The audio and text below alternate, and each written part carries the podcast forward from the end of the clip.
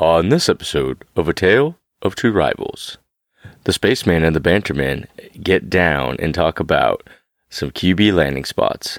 And also, is Dave cyberbullying Todd's three year old son? Stay tuned.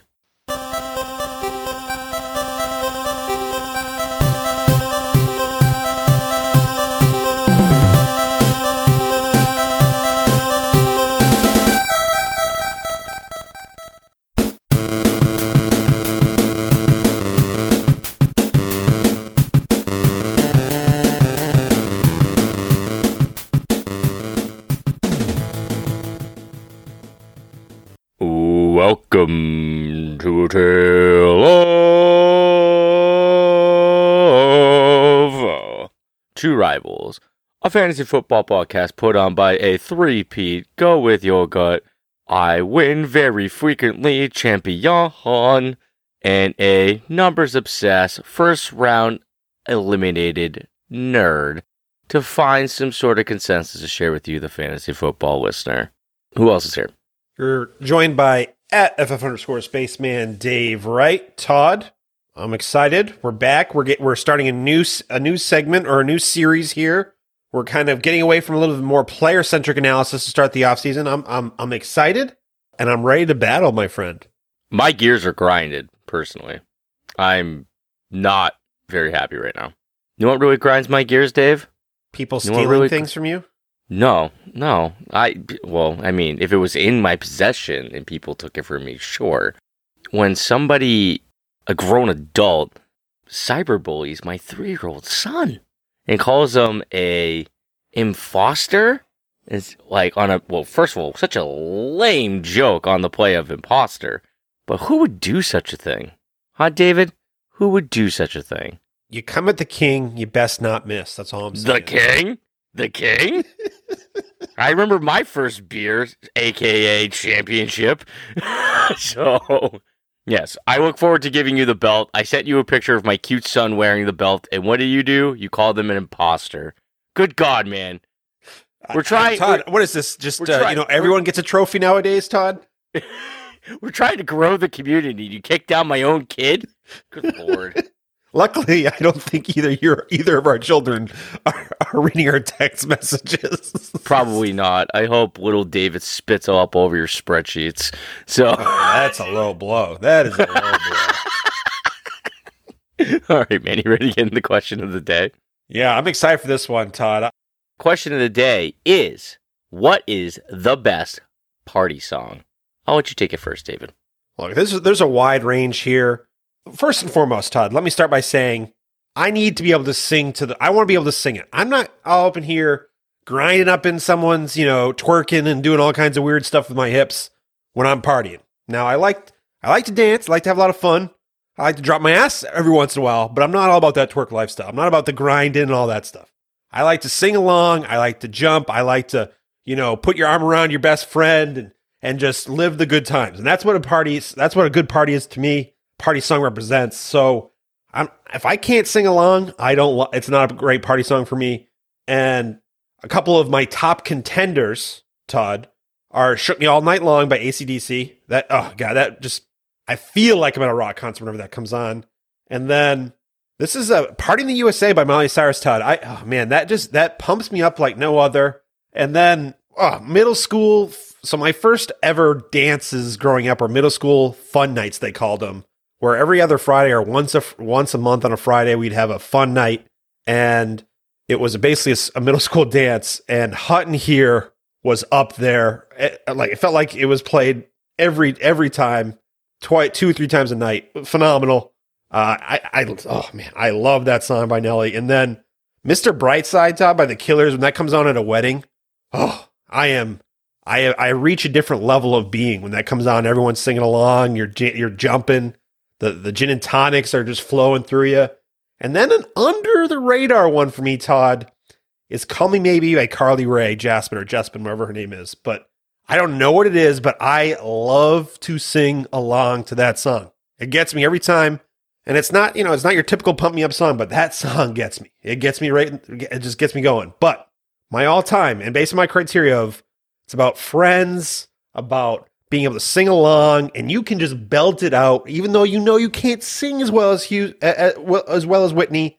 You try and do your best, and it's "Want to Dance with Somebody" by Whitney Houston. I'm a huge fan of that of that pick. You you were losing me at Call Me Maybe. Uh, I was all with you up until that part, and then you come back strong with some Whitney. I want to feel the heat of somebody. Oh yeah, that's some good stuff, baby. Love it, love it. Great tune, great great tune.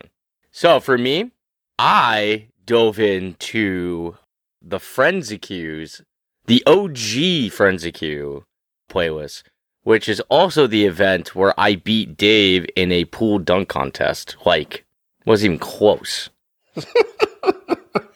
um, it, it's true. I won. When I dove into that, some of the ones that kind of like brought back some memory. Louie Louie from my fraternity days, great tune. September by Earth, Wind, and Fire. That is such a fun freaking song. You just get that funky groove. That's just so good. California Love, oh, just get just just gets me excited. Now, when we talk about songs to sing, Africa, dude. Singing Africa is just so fun. Uh, Gold Digger by Kanye. And then if you're really looking to get pumped up, Turn Down for What with Lil Jon. That Lil Jon gets me up, Dud. Yep. Uh, Get Down also gets me going. Friday night and everybody shot, chop, chop, chop, chop. Yeah. Ugh. Uh, and then Get low, uh, not get down. Get low. Sorry, get low. Get Low. down. That's a great one too. Put It On Me by Ja Rule. Be Sad. That one's for you, buddy. Because that song is just a good time. Didn't we? However- on, on your on you, during your bachelor party, wasn't that on the party bus? Oh, that actually was yes, it was. But the song we all sang was um, "Just a Friend" by Biz Markie, Oh, that was phenomenal. and that and oh. that should be on the list too. That did not make it. Now that is a fun song to sing with everybody. However, That was Hands a time. da- that was a time. hands down, my favorite song to like enjoy and sing along. It's just swaying and just belting it out is "Piano Man" by Billy Joel.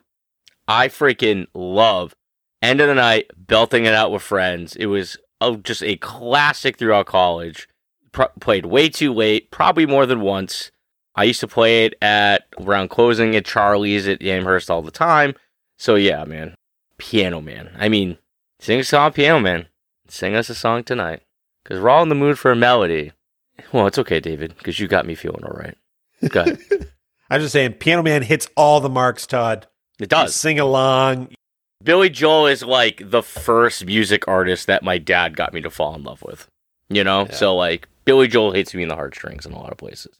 So I, I love that question. I thought that was a good one, Davey. This was, dude. I, I can't wait to see some of the uh, reactions when we put this out on the tweet on the Twitter. yeah. see what their people come at us with. Yeah. What is your favorite party song? Did we did we do a good job here? Let me know. I want to feel the heat from your tweets. All right. So a little improv. Yeah, you like that? Yeah, right off the top. I like it. All right. Today, we're going to start our first segment on landing spots. So, landing spots, we're trying to get ahead of in the off season, but we're going to start off with the best QB landing spots. So, why should we care about this topic? We have this, the Super Bowl just ended. There's a little hangover from that. So let's let's you know let's really dive into this and get ahead of your other league mates in the offseason. And then you understand when that value hits and you've done your homework and you truly understand what that landing spot means.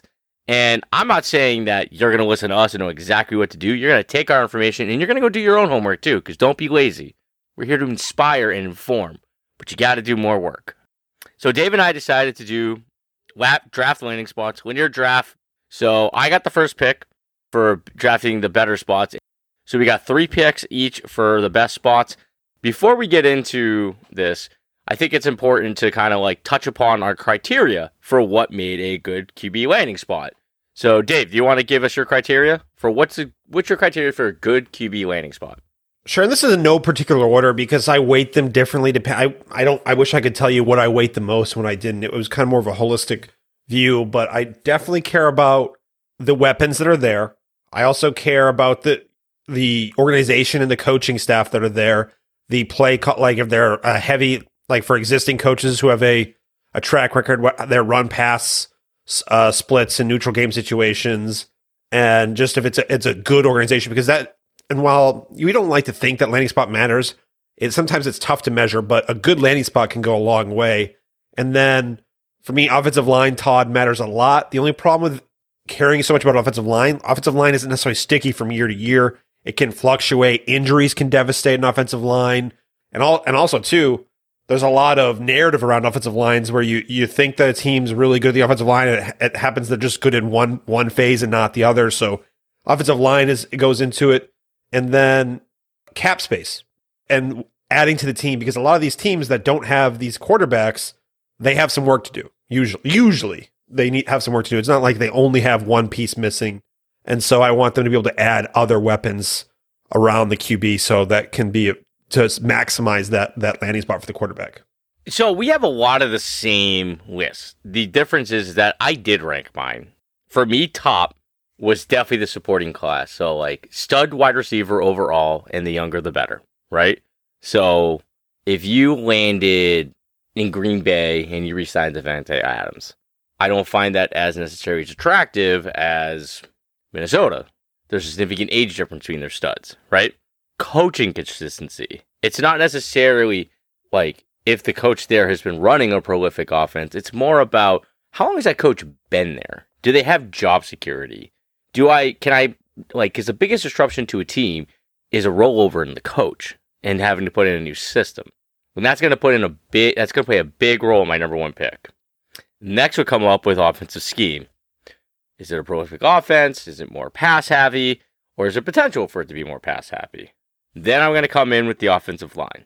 Because though I know offensive line is very important, the reasons at four is, is that it's something that's buildable. You know, you could get quality linemen later in the draft to be able to fill in, and there's always some quality vets that you can pick up too. All right. Now, if the line is atrocious, the line's atrocious, that's a whole another story. Then I want to know if my running back is a quality receiver because that puts in a lot of floor for what a QB needs when they're having a difficult time against a difficult defense, too.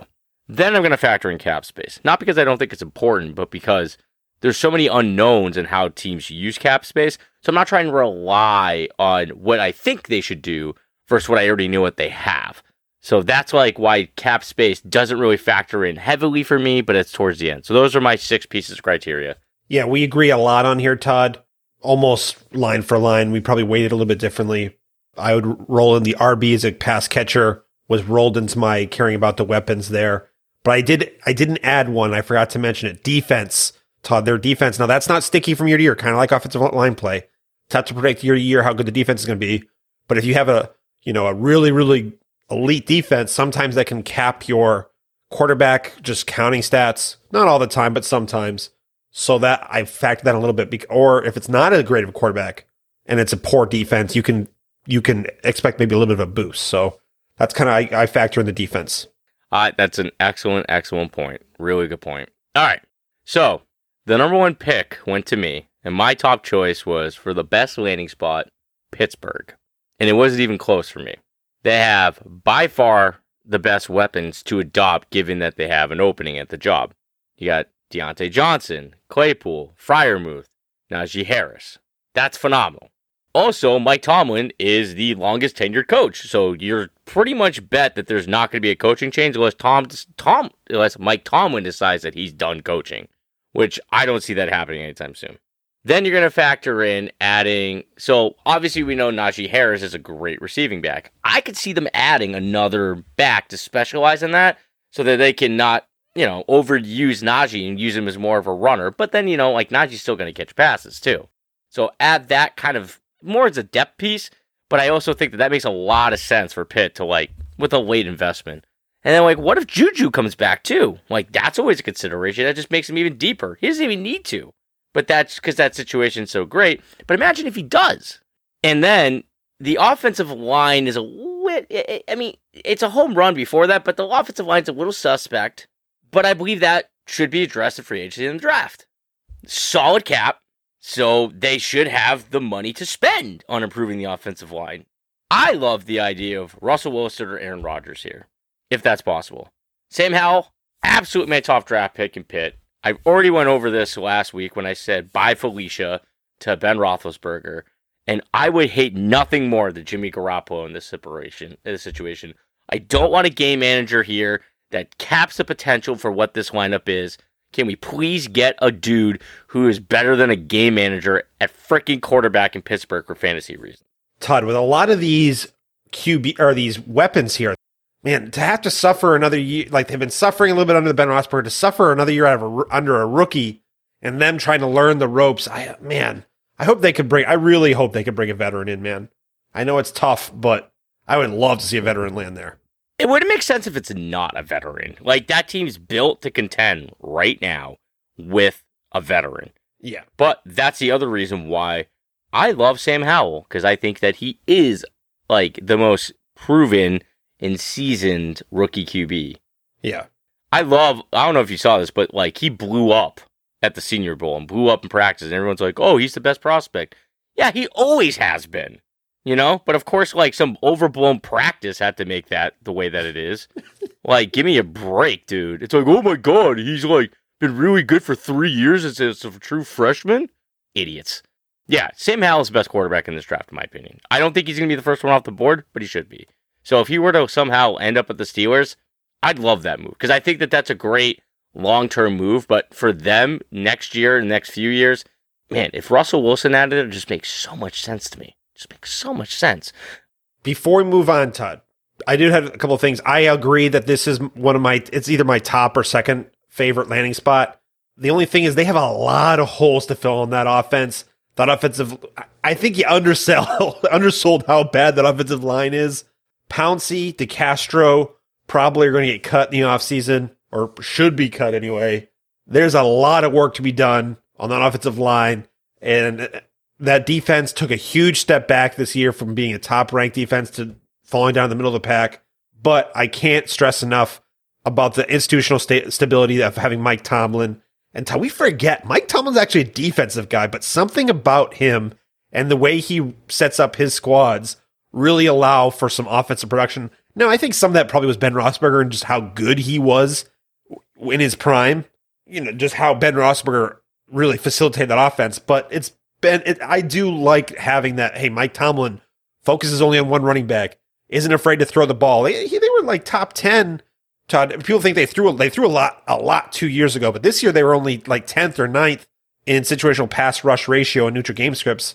So the defensive guy not being afraid to throw the ball, gotta love it. So I just wanted, I agree with a lot what you said, man. Hey, thanks, man. But I, I, I get it. Like I did say, it's a little suspect because I do think that you know Trai Turner's solid. Okorafor, he's the right tackle. He's not bad.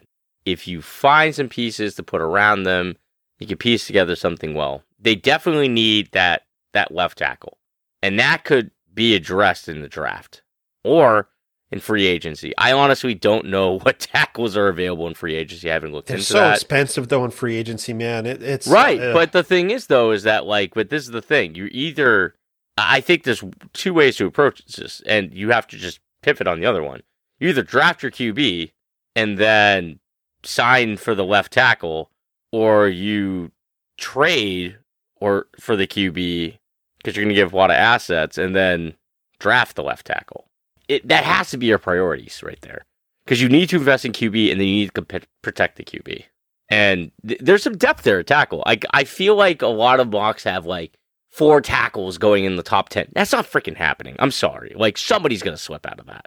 I don't know. We'll, we'll see what happens, but that's really the only downside I see is that line. But, anyways, all right, what's your top pick? So this ended being Denver not quite as excited about this landing spot as I was a week ago when we were doing, you know, we did this cold. We just kind of picked before we did any research. But, and the reason why I went with Denver was first and foremost, Noah Fant, Albert O, Courtland Sutton, Jerry Jeudy, Tim Patrick, and KJ Hamler when he comes back, Javonte Williams, and potentially even Melvin Gordon if they re-sign him, which I think they should, in my opinion, as offensive weapons might be a top five skill position group in the NFL, in my opinion, that has a deep talented, I, and i have always been higher on Courtland Sutton than the majority. I know he had a down season, but I still think he has more in the tank than what he had. I really like this group. Tim Patrick is underrated as all get out because of his draft capital and all that stuff. But man, I re- really like this skill group. And I think people don't appreciate it as much because they've been living under Teddy Bridgewater, Teddy Bridgewater and mostly Drew Lock the last two years. And that has really capped, I think, what that what people have been able to see from these skill players. top five in cap space, so there's a lot of room to improve this team. Mike Munchak, uh, Munchak, Munchak, Munchak, Mike Munchak. Unfortunately, I just saw. I, I, did not know that he wasn't most likely returning to the team. There was a, a report this week.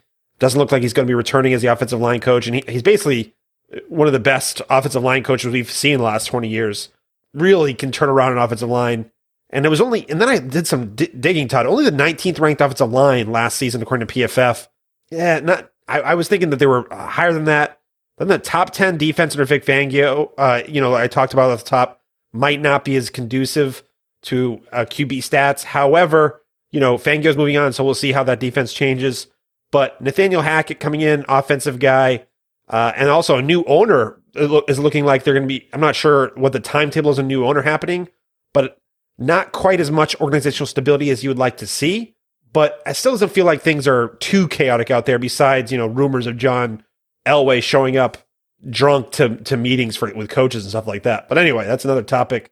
Overall, I still think this is a great place for one of those high end QBs to land, Todd, where Rodgers, Wilson, Watson, if they were to land here, I'd be really excited. Even Matt Ryan, I think we talked that about a couple weeks ago.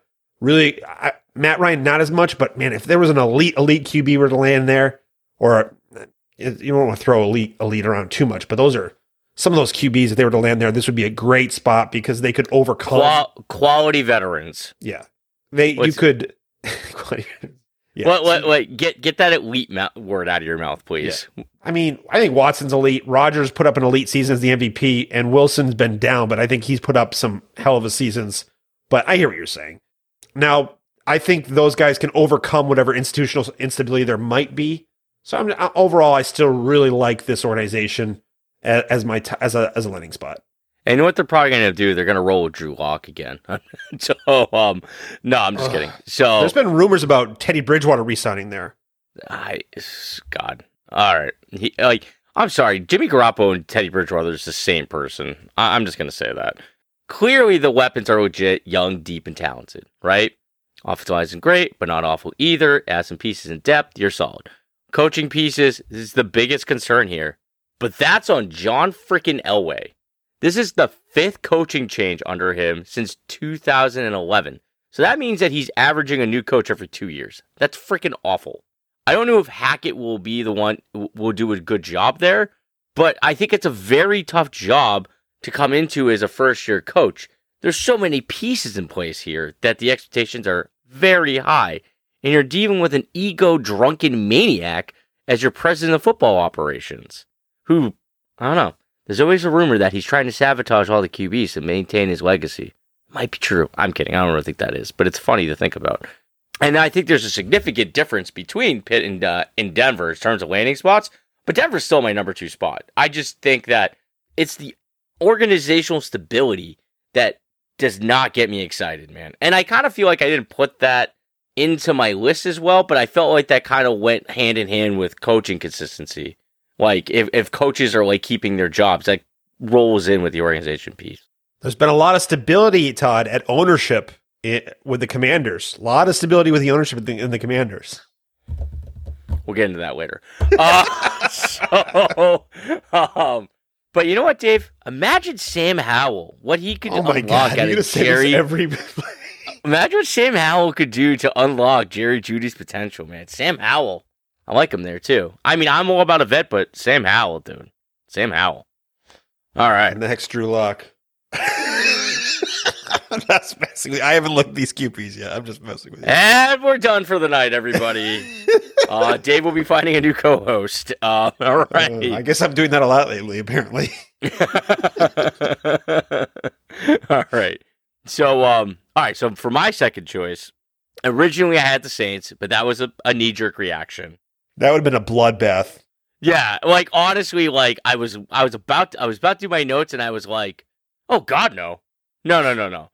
Just huge questions here between like coaching, like coaching changes, cap problems, wide receiver, like Michael Thomas, like not being there or being there. I honestly don't think it's like awful, but you can't cl- clearly say it's like desirable. Been hanging around uh, with Jay Pow too much. Yeah, I'm just trying to be nice to him. I'm sorry, man. It's bad. Yeah, it's awful. And he's just going to make some sort of snarky comment about how the cap doesn't matter in our group chat later. Minnesota is my replacement pick. And it's because you get Justin Jefferson. That's the main reason. Uh, Kirk Cousins is good as gone after 2022. And I think they already regret that awful pick in Kellen Mond in the third round. I have no idea why they thought that that was a good p- player to invest in in developing behind Cousins. It was such a dumb pick. And I think that they know that. Adam Thielen's still solid, but he's getting up there in age. But, you know, they could add some pieces around around Jefferson, too. Like, they're to have to. So got Dalvin Cook. Irv Smith Jr. was out with an injury. That's a bit of a sleeper this year in, in tight ends, in case you're remembering that. Like, him healthy, that is a special, special athlete. And, but yeah, I'll take one of the best young wide receivers ever as my number one any day of the week. The line needs some work, but again, I'm not going to split hairs over the ability of hooking up with Justin at Jefferson every week. Yeah, the cap is awful for them too. But imagine being a QB and throwing to Jefferson every game. I mean, that's it. That's what it is. I mean, they're clearly not signing a QB, so this would have to be a draft pick. I don't see them drafting somebody at 12. So the guy that makes the most sense for me falling to the second round that'd be a good pick would be Carson uh, Strong out of Nevada. And I think that he pretty much is like a younger version of Kirk Cousins who probably has a better ceiling given the fact that, you know, he's young. But that would be an excellent pick for them. But then again, Sam Howell would be good anywhere. And I, I think that he'd be great in Minnesota too. But that's just Sam Howell. But what are your thoughts on Minnesota, Dave? My thoughts are I hope we don't hear the Sam Howell will be good here for the rest of the show. Let's just pretend that you said that for every everyone and we'll just move on. Sam Howell would be good there. Sam Howell. I, I think this Todd, the problem is is with Cousins' contract that and then Mond also there. Now, mind you, I don't think Mond is a real blocker, but just Cousins' contract, it's not cap situation. This is a teardown year for them, Todd. I don't see it any other way. I don't. I would not want any free agent coming in to to. I know that you're not saying free agent here, but I wouldn't want any free agent to come in and have to compete with Kirk Cousins. I don't necessarily want a rookie to come in and compete with Kirk Cousins because Kirk Cousins has been just he's he's been fine, been totally fine here uh, yeah, it just that's I cannot get over that, and that's why it, it is not a good landing spot. Now, I really like the GM they brought in, but I think this is a teardown year. They have to re- get that cap sorted out. That defense just hasn't lived up to expectation at all. I would have actually chosen like even Green Bay over them, Todd. Or yeah, there's, uh, there's a couple other choices I might have chosen. To each their own, sir. To each their own. All right, what's your next one, man? Very well said, sir. Very well said. My next one is Indianapolis. Again, I chose this landing spot two week uh, a week ago, and after diving into it, I was not, not quite as thrilled when I got into the nitty gritty. And but the reason why I was attracted to this landing spot was because I want to believe. I'm not sure if it's smart or it's good process, but I want to believe in Chris Ballard and Frank Reich and that offensive line. But after doing some digging, the Colts are just really a good a, run blocking team, and Quentin, Quenton Nelson's been a little shell of himself as he's been hurt.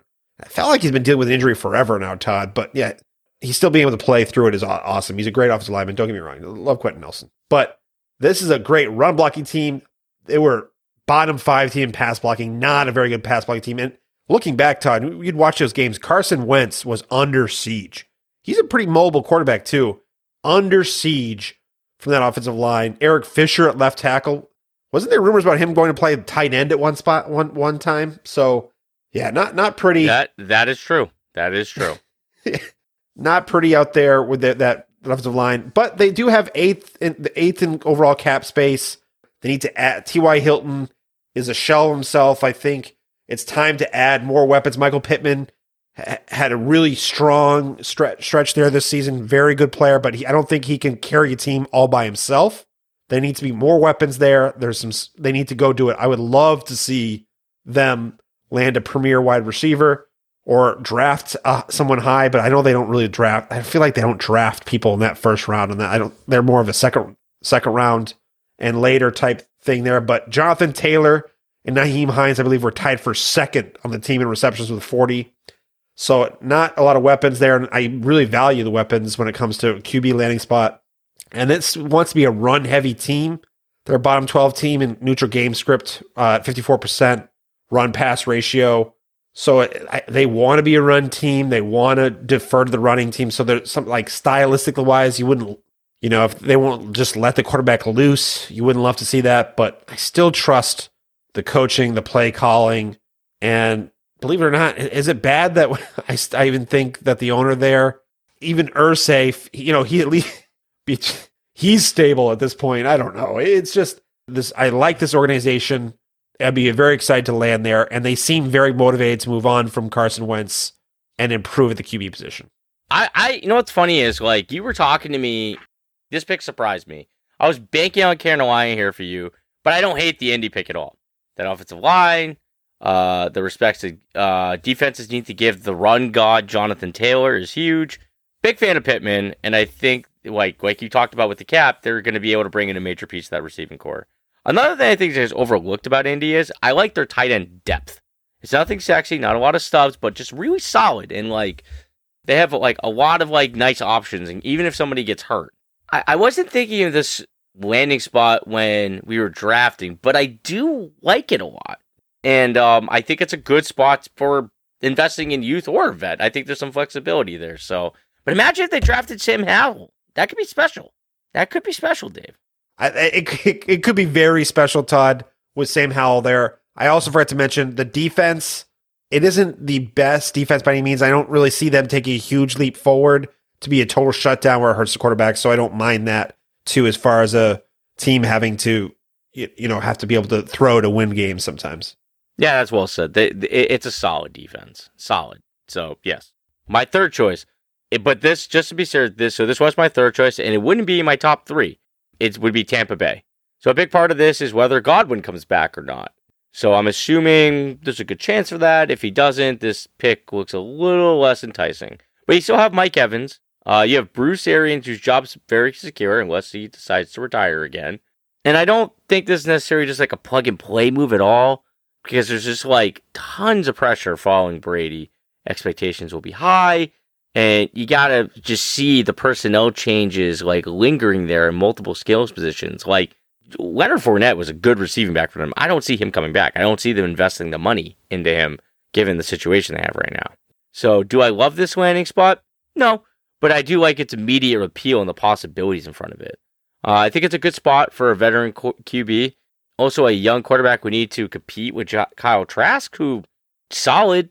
He was he got second round capital. He had a good last year at Florida. Uh, he's not somebody that's super intimidating, but it's it's a factor to considering that Kyle Trask was drafted in second round and he's going to get a shot. But if for some reason Sam Howell, uh, you know, fell in this draft, he'd be a steal for the Bucs, and that would be a nice pick. So, what do you think, Dave? I'd love to see two second round picks battle it out in Tampa. That'd be really intriguing. How dare you?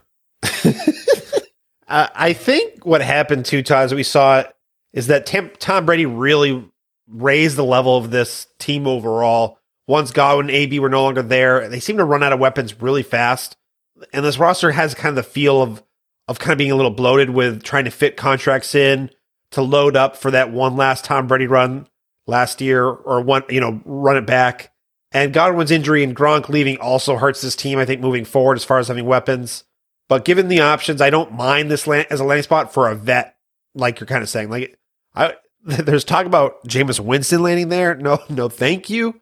But Matt Ryan, sure, you know, or even you know, even a higher caliber veteran would be interesting as well. So I do not mind, especially considering some of the other choices, Todd, that we have to choose from. I, I'm not hating a Tampa Bay landing spot. But the key is you don't love it either, and neither do I. All right, what was your third one, David? My third one was Carolina, and what jumped off the page to me. Like you really wanted me to take this pick here, and I was like, kind of finding like Todd. I know I love a lot of people on Carolina, but Matt Rhule just seems like uh, the this is becoming cliche or almost a given here. The college coach with, coming in with a ton of hype as the innovator, high flying off its mind, and just fails to impress once they come here. Doesn't even like seventh lowest in pass run ratio in neutral game situations. That very very uninspiring would come on, like I, you hear these coaches coming in and how college is changing the game, Todd, how they're moving things to the next level, and then you come in and you run the ball 53% of the time when, in these neutral situations is just piss poor, piss poor. And, you know, middle of the pack in salary cap, and they need to desperately invest in the second worst offensive line, according to the PFF. Uh, they did not prior to. I mean, they really. I think the Matt Rhule's first year there, they just totally loaded up on defense, and then this year they totally failed to address the offensive line situation, trying to do some patchwork situations here, and it did, and it just fell apart. It was Sam Darnold. You know, you saw some things early on. You're like, oh, it's it's oh, could this happen? Could this happen? And then he was just. It was like he was on the Jets again, Todd, and the, it was just like there was no offensive line there at times. The defense over there, Todd, is pretty good. Uh, middle of the road defensive DVOA, but honestly, with the some of the names, they have some core names at all three levels of of the defense. You could see this defense taking a step forward. Now, it's an insanely young defense, and I'm fully expecting them to take a significant step forward next year. How high? I don't know, but definitely intriguing defense. Easy top ten potential. Yeah, hundred percent. So who knows how what that does for the how they want to run? Like how what are they going to play one of those offensive schemes that you know they rely on their their offense, ball control, and all kinds of that stuff. But I know I mentioned Matt Rhule earlier, but if the, what ha- what really scares me about the Carolina landing spot, especially for a rookie, Todd, and a rookie coming to Carolina, is what happens if Matt Rhule craps the bed again and he's out in Carolina, and then there's a you know a, struggling. He's the QB has to deal with a bad offensive line conservative play calling that I met, just mentioned, and then also he has to start over in year two from scratch with Matt Rhule's replacement.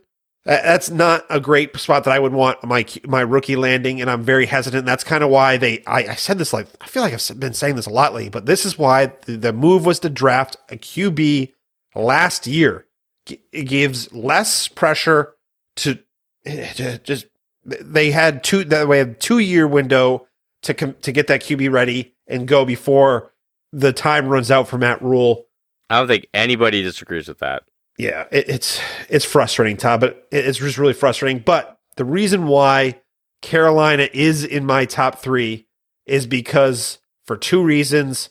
First, being CMC, he is still a weapon. I know he's been dealing with injuries for feels like forever now, but CMC, when he's in there, he's a true difference maker. And DJ Moore, baby, that ah man, I get really excited about any of those. We talk, you talk about it, getting excited for Justin Jefferson and totally different level than DJ Moore. But man, do I get excited about a good quarterback landing with DJ Moore? And so this is part of me just wishing this to be a good landing spot for QBs.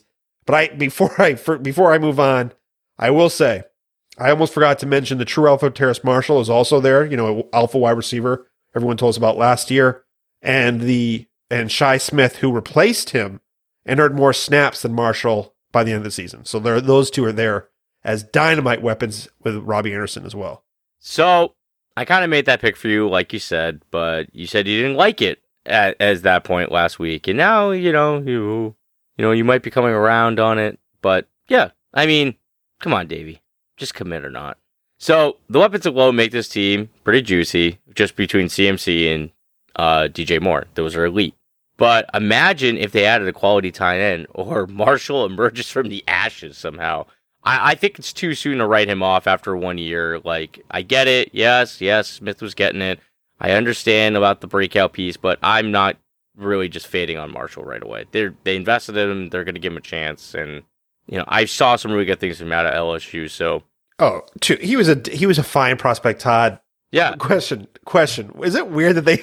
So everyone was excited about the the coach coming there. The I forget his name. Yeah. Right? Brady Joe coming Brady. there, and Joe he didn't Brady. even make it through the season. Right. Everyone compared that right. like the he was there. he Just was like a hot hot head coaching candidate coming into this year because of that LSU thing. But the thing too is that like he was like the passing coordinator or something out of LSU, and then he got that OC job. It felt like he kind of like skipped some levels of like the like the career chain, and it didn't work out well for him. I I wonder how I would do as the passing game coordinator for Joe Burrow and Justin Jefferson, Terrace Marshall, and Ja'Marr Chase. And Not hold on, yeah, yeah, Joe Burrow came out of nowhere. Let's not remember. Nobody knew who the hell he was. So well, you not- did because you're a Devy guy. No, I didn't. You know who Joe Burrow was? Dude, Joe Burrow like transferred out of Ohio State after doing nothing. Come on, the Devy people loved him. Yeah, once he started playing, please. Anybody who called that early on, I'm like, you're full of it. But anyways, um, clearly a good landing spot. Uh, definitely in my top five somewhere. Now, Dave, imagine if UNC legend Sam Howell ends up there. That would be something. Uh, yeah, I'd be love seeing him play with a new coach in his year two. Great with a bad offensive line. Yeah, actually, you're right. That would that would suck. All right. All right. But it'd be a cool line, Carolina, Carolina. Sam Howell. All right. Dave, we threw out uh, threw out a lot. We threw out a lot tonight. You want to wrap it up? Give us some final thoughts. Yeah. So my biggest takeaway here, as I was going through and prepping for tonight's show, was I'm not in love with a lot of landing spots at all. I, at all. I did like Pittsburgh's. I poked some holes in a lot of other landing spots. There, I just wasn't thrilled. There wasn't a dream landing spot like I would. For sometimes for wide receivers, running backs, there feels like a dream landing spot, and quarterbacks in years past. But I just didn't feel like there's a just a, the perfect spot this year. Now that being said, I think a veteran, when any of these veterans who like Watson, Wilson, Rodgers, Matt Ryan to an extent, if they land in any of our favorite spots, to, like our ideal top six spots, I think that's something I'm getting excited for, and I'm not going to let that derail my expect fantasy expectations for those quarterbacks. But if it's a rookie, if it's not one of the, if it's not one of these quality quarterbacks, Todd, I'm not going to be as enthusiastic as other people in certain in, in a few of these spots. So I think that's my my overall spot is that I'm I'm totally okay with a veteran like these very good quarter veteran quarterbacks because I think they can rise above these situations. But besides that, I'm not thrilled with a lot of these landing spots. I 100% echo what you just said. I totally agree with you. And um, the only thing I will say is that Pittsburgh's my only exception to the only slam dunk spot. I I get excited about rookie or vet in Pittsburgh. Honestly, um, I prefer vet, but you know Sam Howell in a Steelers uh, uniform would be a fantastic. Thing. So uh, the only other thought I had was we didn't address it in the show, which is something to keep in mind is that we're just focusing on clear QB opening. and I fully expect a lot of QB movement uh, happening uh, this offseason. So like things we haven't even covered and like might come to light and you know if other players movement comes to light. So watch the movement and think about what that does and think about the holes that it fills. So another great landing spot could open up after the draft or you know after free agency. 100% todd. 100% and maybe these veterans maybe aaron, aaron rodgers stays or retires or russell wilson stays. There's a lot of there's a lot going on maybe something breaks in the deshaun watson investigation and he hopefully we're not disappointed. I hope there's a lot of movement and we see some some veterans land in some exciting spots for for the weapons that goes around this. Because the reason why we talk about this, Todd, is what we're going to get into next week. We start talking about running backs or wide receivers. Is that what these land spots do for the other position players and what it does for our fantasy team? So that's why kind of we want these landing spots so we can have our wide receivers and running backs maximize their true potential. Hey, Great episode. Some great takeaways. Davey, where can they find you? You can find me at FF underscore spaceman on Twitter. You can find me right here on A Tale Two Rivals. And you find me on my Patreon at FF underscore spaceman. And over at Dynasty League Football, I should have a couple articles coming out on Treylon Burks and ooh, another wide receiver, David Bell, Purdue wide receiver David Bell, and then sometime later this month. So look for those articles in the near future. Yeah, I've known about those guys for a while now, Dave. I'm glad you're getting acquainted. C2C for life. All right. So, um, you can find me at FF underscore Banterman on the Twitter machine. I'm happy to answer everybody's questions, but Levi's. Keep trying, buddy. I'm not going to answer them. Not doing any writing, not doing any rankings, but if you want to pick my brain, I'm always down.